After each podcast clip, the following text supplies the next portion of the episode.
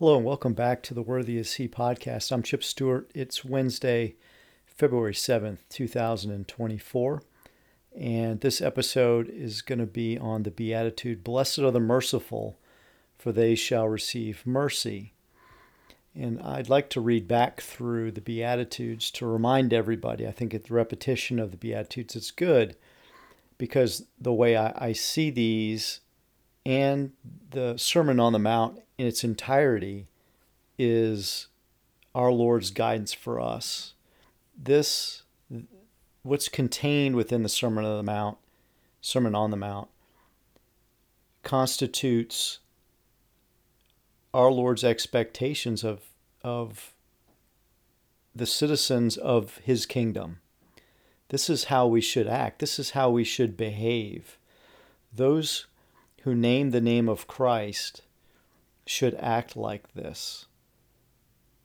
So, as we read through the Sermon on the Mount, as we continue to study it, please take it to heart that this is the way our Lord wants us to be.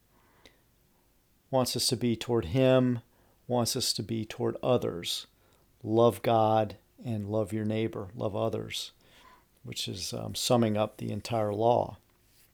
So here are the Beatitudes in Matthew chapter 5, verses 1 through 12. Seeing the crowds, he went up on the mountain, and when he sat down, his disciples came to him. And he opened his mouth and taught them, saying, Blessed are the poor in spirit, for theirs is the kingdom of heaven. Blessed are those who mourn, for they shall be comforted. Blessed are the meek, for they shall inherit the earth.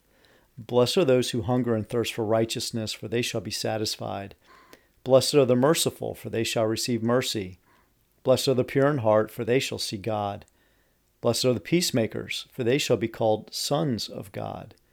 Blessed are those who are persecuted for righteousness' sake, for theirs is the kingdom of heaven. Blessed are you when others revile you and persecute you, persecute you and utter all kinds of evil against you falsely on my account. Rejoice and be glad, for your reward is great in heaven, for so they persecuted the prophets who were before you.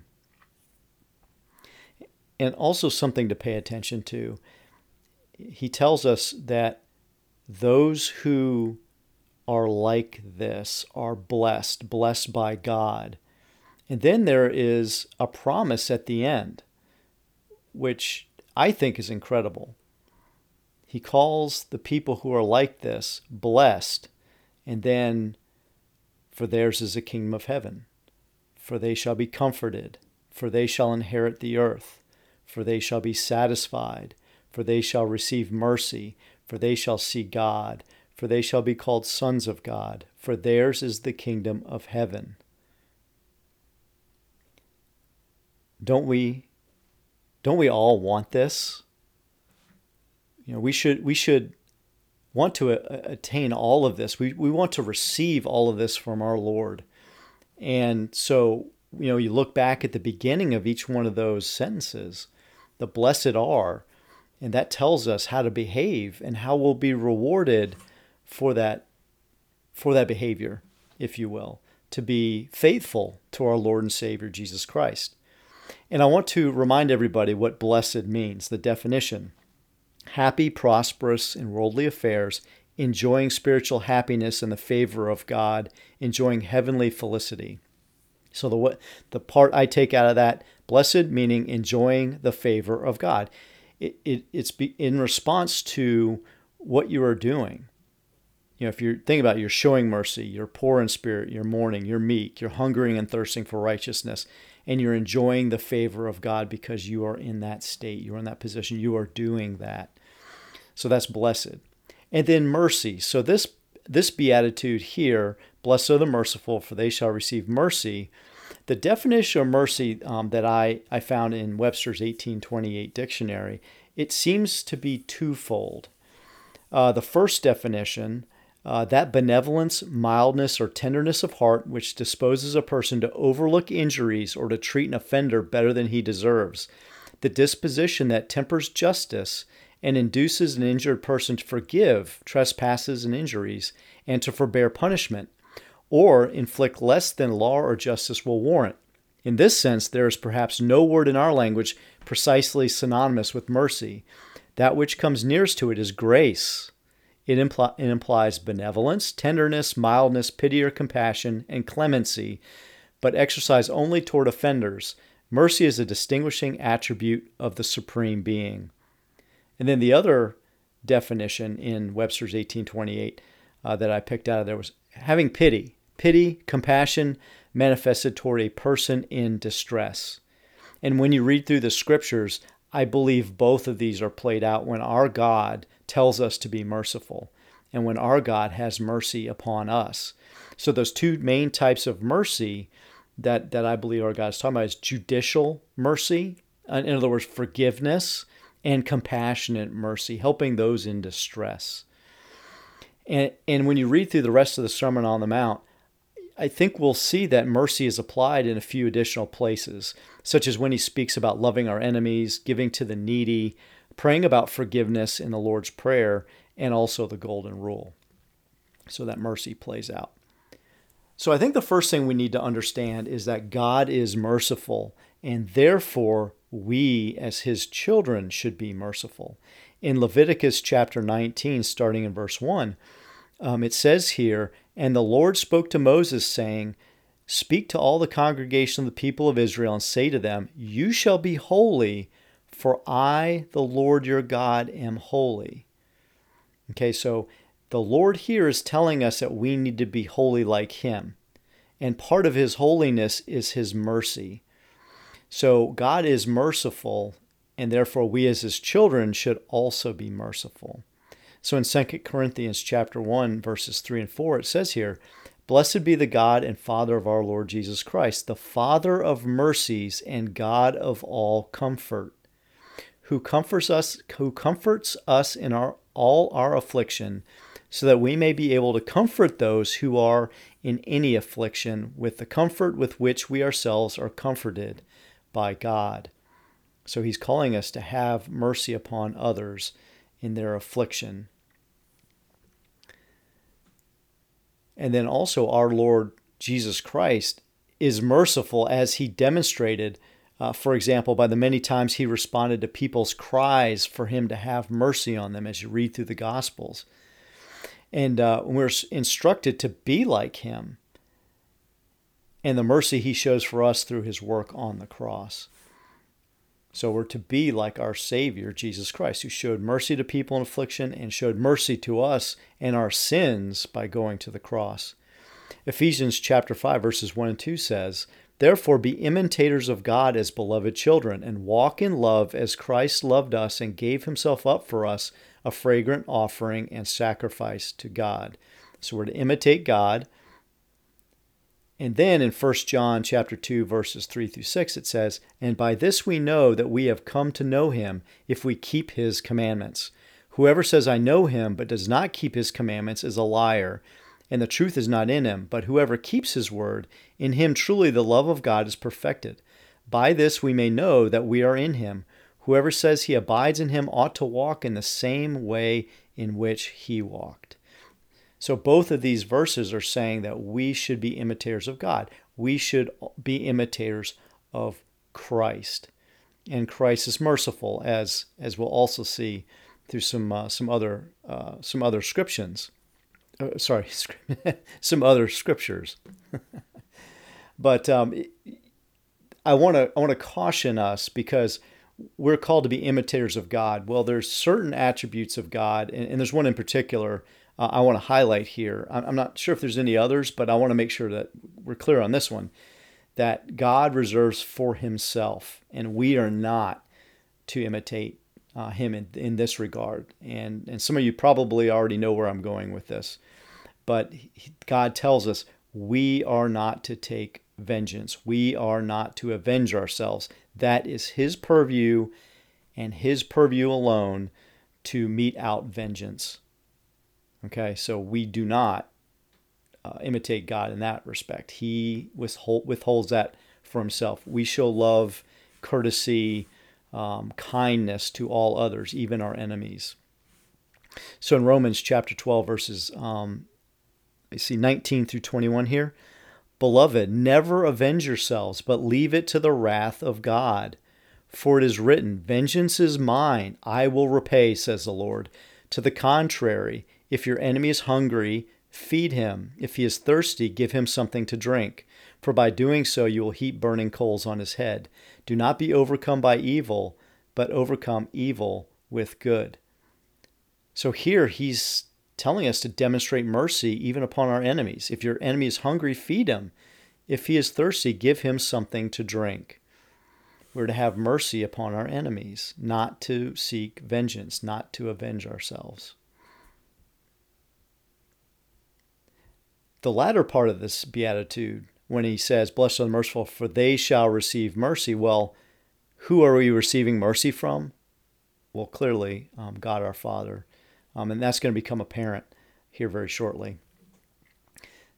Now let's turn in the Old Testament to Exodus chapter 34, starting in verse 4, where God declares himself as merciful. And in it, he also links his mercy to his forgiveness, that mercy of forgiveness that he has. So Moses cut two tablets of stone like the first, and he rose early in the morning and went up on Mount Sinai, as the Lord had commanded him, and took in his hand two tablets of stone. The Lord descended in the cloud and stood with him there, and proclaimed the name of the Lord. The Lord passed before him and proclaimed, The Lord, the Lord, a God merciful and gracious slow to anger, and abounding in steadfast love and faithfulness, keeping steadfast love for thousands, forgiving iniquity and transgression and sin, but who will by no means clear the guilty, visiting the iniquity of the fathers on the children and the children's children to the third and the fourth generation. So he declares himself to be a God merciful and gracious, forgiving iniquity and transgression and sin, but but who will by no means clear the guilty. That seems like a contradiction. But God solved that problem because if he's not going to clear the guilty, then all of us deserve punishment. But yet he's saying he's going to forgive iniquity and transgression and sin. How does he do that? He does it through Jesus Christ, his Son, on the cross. He died for us so that he can forgive our iniquity and transgressions and our sin because of his great mercy and his great grace. That's how he did it. Let's turn back to Exodus chapter 33 uh, in verses 17 through 19. And he says here, God says, He will show mercy on whom He will show mercy.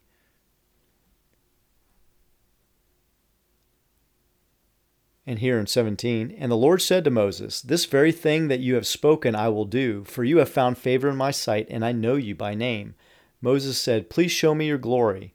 And he said, I will make all my goodness pass before you, and will proclaim before you my name, the Lord. And I will be gracious to whom I will be gracious, and will show mercy on whom I will show mercy. And now let's turn to the Psalms. So we're continually continually seeing how God is merciful, he will show mercy. Turn to Psalm 18 and uh, starting in verse 20 through 30, here we actually have a direct match with this beatitude. My observations of the Sermon on the Mount is, you know, as we're going through this, what we what Christ is saying, he is saying what the Father has told him to say, and the Father, I think, almost in all cases, as we go through, we'll find this out. But almost in all cases, he's already said something like this in the Old Testament and Christ is repeating it and pulling it all together and repeating it. So it doesn't surprise me at all that I find uh, basically a, a direct match with this beatitude in the Psalms. But God will show mercy to the merciful, is what it says. The Lord dealt with me according to my righteousness, according to the cleanness of my hands, he rewarded me. For I have kept the ways of the Lord, and am not wickedly departed from my God. For all his rules were before me, and his statutes I did not put away from me. I was blameless before him, and I kept myself from my guilt. So the Lord has rewarded me according to my righteousness, according to the cleanness of my hands in his sight. With the merciful you show yourself merciful. With the blameless man you show yourself blameless. With the purified you show yourself pure, and with the crooked you make yourself seem tortuous. For you save a humble people, but the haughty eyes you bring down. For it is you who light my lamp. The Lord my God lightens my darkness. For by you I can run against a troop, and by my God I can leap over a wall. This God, his way is perfect. The word of the Lord proves true. He is a shield for all those who take refuge in him. Just to go back to verse 25 with the merciful, you show yourself merciful. Then in Isaiah chapter 58, I found this very interesting. Um, I didn't really pick up on this before, but uh, it talks about fasting and showing and, and links it to showing mercy toward others. And it really gave me a different perspective on fasting. So let's read through it, starting in verse 3 and going through verse 11. Why have we fasted and you see it not? Why have we humbled ourselves and you take no knowledge of it? Behold, in the day of your fast you seek your own pleasure and oppress all your workers. Behold, you fast only to quarrel and to fight, and to hit with a wicked fist. Fasting like yours this day will not make your voice to be heard on high. Is such the fast that I choose, a day for a person to humble himself? Is it to bow down his head like a reed and to spread sackcloth and ashes under him? Will you call this a fast and a day acceptable to the Lord? And then continuing in verse 6 Is not this the fast that I choose? And this is what I found to be very interesting. This is what this is the fasting that God chooses. To loose the bonds of wickedness, to undo the straps of the yoke, to let the oppressed go free, and to break every yoke? Is it not to share your bread with the hungry and bring the homeless poor into your house? When you see the naked, to cover him, and not to hide yourself from your own flesh? Then shall your light break forth like the dawn, and your healing shall spring up speedily. Your righteousness shall go before you, and the glory of the Lord shall be your rear guard. Then you shall call, and the Lord will answer. You shall cry, and he will say, Here I am.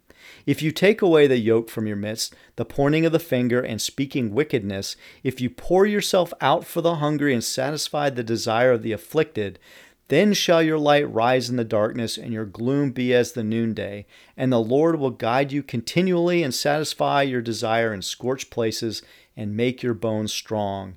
And you shall be like a watered garden, like a spring of water, whose waters do not fail.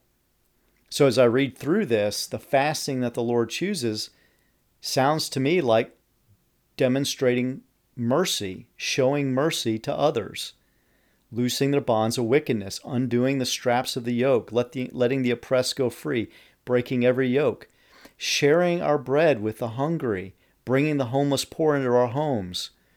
When we see them naked, to cover them, pouring ourselves out for the hungry and satisfying the desire of the afflicted his his version of fasting is showing mercy on others. In a way, it's denying ourselves because fasting is denying ourselves. Um, it's denying ourselves and thinking about others instead and helping others instead. Um, it's almost I'm not sure exa- if this is exactly what he meant, but you know maybe it's we don't eat something so that we can give that food to the hungry. You know maybe we don't buy something to be able to give something to the poor you know, I, that may be what he means, but if nothing else, it is, it is maybe not denying ourselves per se, but having mercy on others, however we do it. If it's denying ourselves or if it's taking out of our abundance, whatever it is, it's having mercy on others from Isaiah 58. I couldn't believe it when I read it, to be perfectly honest. I was, I, I I, I need to take some time to process that um, because I think that's very important for us, um, brothers and sisters. So now let's turn to the uh, the New Testament. Um, let's turn in Luke chapter one, where Zechariah prophesied that Jesus is the fulfillment of God's promise mercy. So starting in verse sixty-seven, and his father Zechariah was filled with the Holy Spirit and prophesied, saying.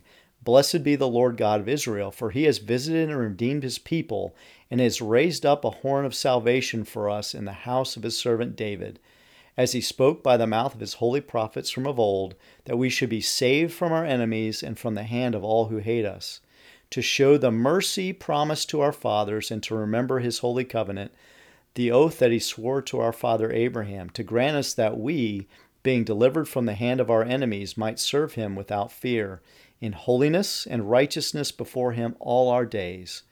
And you, child, will be called the prophet of the Most High, For you will go before the Lord to prepare his ways, to give knowledge of salvation to his people and the forgiveness of their sins, because of the tender mercy of our God. Whereby the sunrise shall visit us from on high, to give light to those who sit in darkness and in the shadow of death, to guide our feet into the way of peace. So, prophesying about God showing his mercy through Jesus Christ. Matthew chapter 9. Let's turn there, um, beginning in verse 9. Here it talks about Jesus came here on earth to call sinners because he desires to show them mercy, which is implying the forgiveness of their sins. That one form of mercy I was talking about earlier. As Jesus passed on from there, he saw a man called Matthew sitting at the tax booth, and he said to him, Follow me. And he rose and followed him.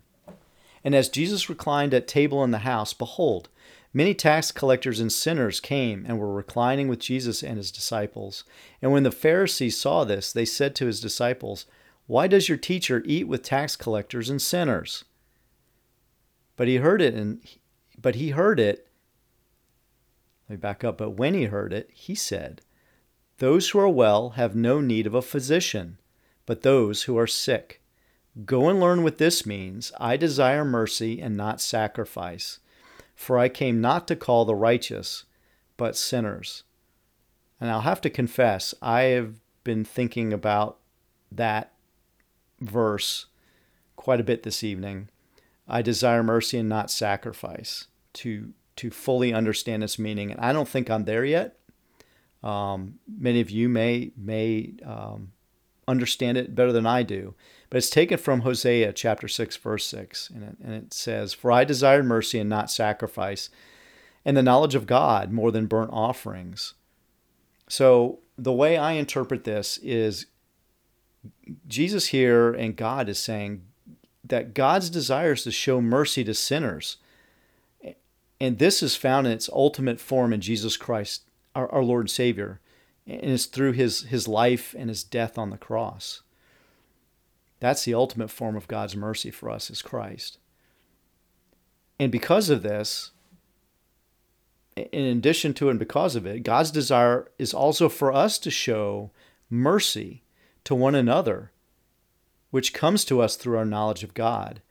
And and back to the verse from that section, that passage from Isaiah, he would rather see us demonstrating mercy toward others rather than giving Him sacrifices and burnt offerings when our hearts are far from Him, which can be demonstrated by not showing mercy to others. You know, if you think back to Mark chapter 7, verse 6, these people honor me with their lips, but their hearts are far from me. So, you know, these sacrifices maybe we make today because we don't, we no longer have the, the, um, the sacrificial system uh, established for the nation of Israel in the Old Testament. But, you know, sacrifices of, of fasting, for instance, or, you know, whatever else that we, we give toward God, sacrifice of, you know, go, coming to church and singing and worshiping and things like that. But you know, if our hearts are far from Him, if we're not being obedient, if we're honoring with His lips and our hearts are far from Him, what good is that? He wants us to demonstrate mercy toward others. So we, we really need to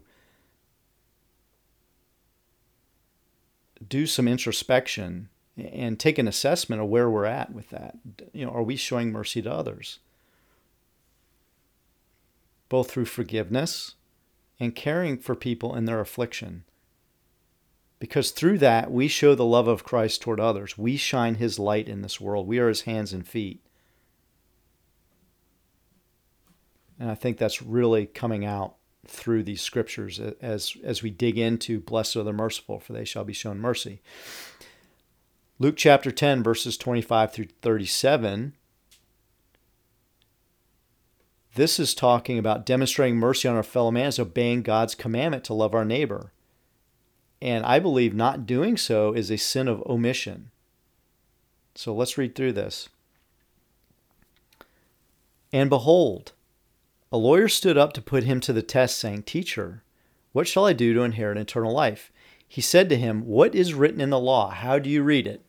And he answered, You shall love the Lord your God with all your heart, and with all your soul, and with all your strength, and with all your mind, and your neighbor as yourself. And he said to him, You have answered correctly. Do this, and you will live. But he, desiring to justify himself, said to Jesus, And who is my neighbor? This is very important for us, too. We need to listen to what Jesus has to say. Jesus replied, A man was going down from Jerusalem to Jericho, and he fell among robbers, who stripped him and beat him and departed, leaving him half dead.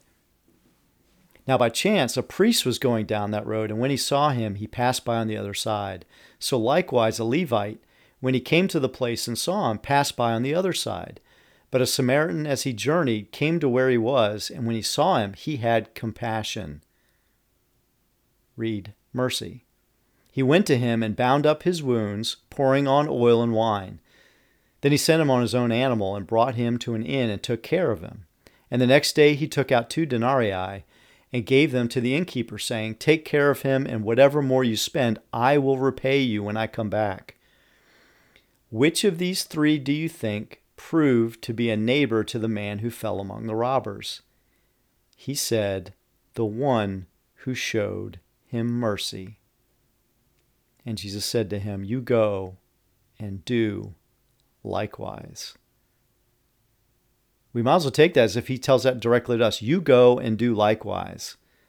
Show mercy on our fellow man. He's telling us to love our neighbors. This is the heart of our Lord. This is the heart of our God. We must do this. Let's go to Matthew chapter 12 uh, starting in verse 1, this is um, Jesus demonstrating mercy on the Sabbath. And he again applies the verse, I desire mercy and not sacrifice. And uh, he does that. He, he demonstrates mercy by alleviating hunger uh, on the Sabbath and also physically healing a man with a withered hand. At that time, Jesus went through the grain fields on the Sabbath. His disciples were hungry, and they began to pluck heads of grain and to eat. But when the Pharisees saw it, they, they said to him, Look, your disciples are doing what is not lawful to do on the Sabbath. He said to them, Have you not read what David did when he was hungry and those who were with him? How he entered the house of God and ate the bread of the presence, which it was not lawful for him to eat, nor for those who were with him, but only for the priests? Or have you not read the law, how on the Sabbath the priests in the temple profane the Sabbath and are guiltless? I tell you, something greater than the temple is here. And if you had not known what this means, I desire mercy and not sacrifice, you would not have condemned the guiltless, for the Son of Man is Lord of the Sabbath. He went on from there and entered the synagogue. And a man was there with a withered hand, and they asked him, Is it lawful to heal on the Sabbath? so that they might accuse him. He said to them, Which one of you who has a sheep, if it falls into a pit on the Sabbath, will not take hold of it and lift it out? Of how much more value is a man than a sheep? so it is lawful to do good on the Sabbath. Then he said to the man, Stretch out your hand. And the man stretched it out, and it was restored, healthy like the other. But the Pharisees went out and conspired against him, how to destroy him.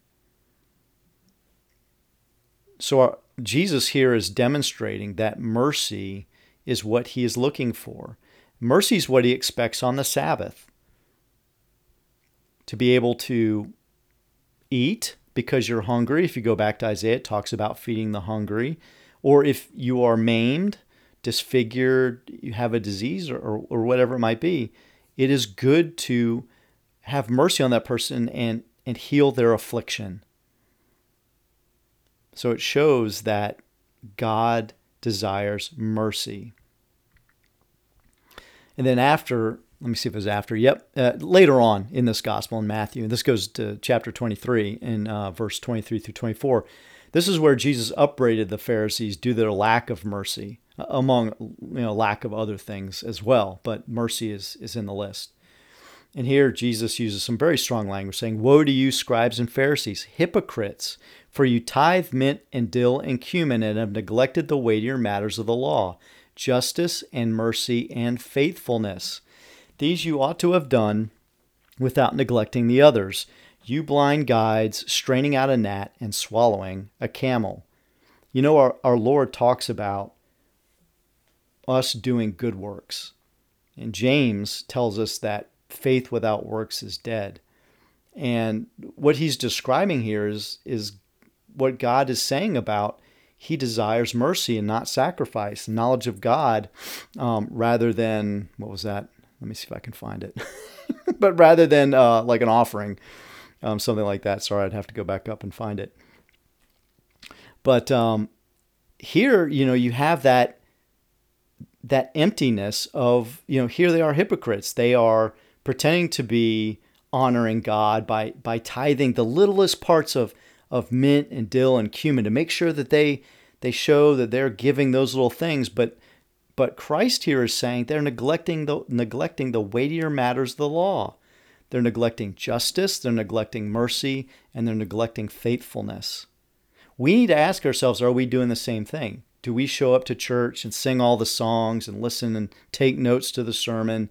And yet, after going out the door, do we neglect those things that he's he's wanting from us, those good works like mercy that he's called us to do, being his um, his bride?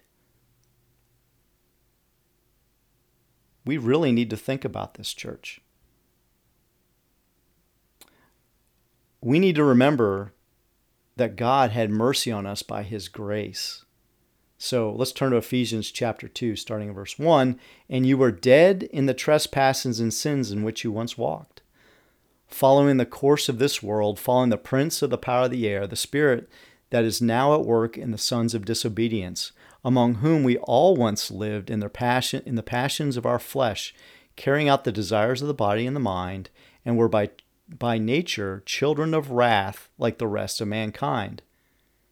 But God, being rich in mercy, because of the great love with which He loved us, even when we were dead in our trespasses, made us alive together with Christ. By grace you have been saved, and raised us up with Him, and seated us with Him in the heavenly places in Christ Jesus, so that in the coming ages He might show the immeasurable riches of His grace and kindness toward us in Christ Jesus. For by grace you have been saved through faith, and this is not your own doing. It is the gift of God, not a result of works, so that no one may boast. For we are his workmanship, created in Christ Jesus for good works, which God prepared beforehand that we should walk in them. So our God, rich in mercy, because of the great love for us, made us alive together with Christ. By grace we have been saved.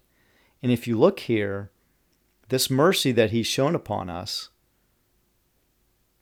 in verse 10 it says, For we are his workmanship, created in Christ Jesus for what? For good works. And part of those good works is having mercy on our fellow man through forgiving others, through, through helping them in their affliction. And if we don't forgive, if we're not merciful, well, let's take a look at the parable of the unmerciful servant in Matthew chapter 18, starting in verse 21. Then Peter came up and said to him, Lord, how often will my brother sin against me and I forgive him? As many as seven times? Jesus said to him, I do not say to you seven times, but seventy seven times. So he's talking here about continually forgiving those who sin against us, having mercy on them. Therefore, the kingdom of heaven may be compared to a king who wished to sell accounts with his servants. When he began to settle, one was brought to him who owed him 10,000 talents, and since he could not pay, his master ordered him to be sold with his wife and children and all that he had, and payment to be made. So the servant fell on his knees, imploring him, Have patience with me and I will pay you everything. And out of pity for him, the master of that servant released him and forgave him the debt. But when that, ser- that when that same servant went out, he found one of his fellow servants who owed him a hundred denarii and seized him. He began to choke him, saying, Pay what you owe. So his fellow servant fell down and pleaded with him, Have patience with me, and I will pay you. He refused and went and put him in prison until he should pay the debt. When his fellow servants saw what, he, what had taken place, they were greatly distressed. And they went and reported to their master all that had taken place. Then his master summoned him and said to him, You wicked servant, I forgave you all that debt because you pleaded with me. And should not you have had mercy on your fellow servant as I had mercy on you? And in anger, his master delivered him to the jailers until he should pay all his debt. So also my heavenly Father will do to every one of you if you do not forgive your brother from your heart. We need to forgive our brothers and sisters in Christ. We need to forgive others.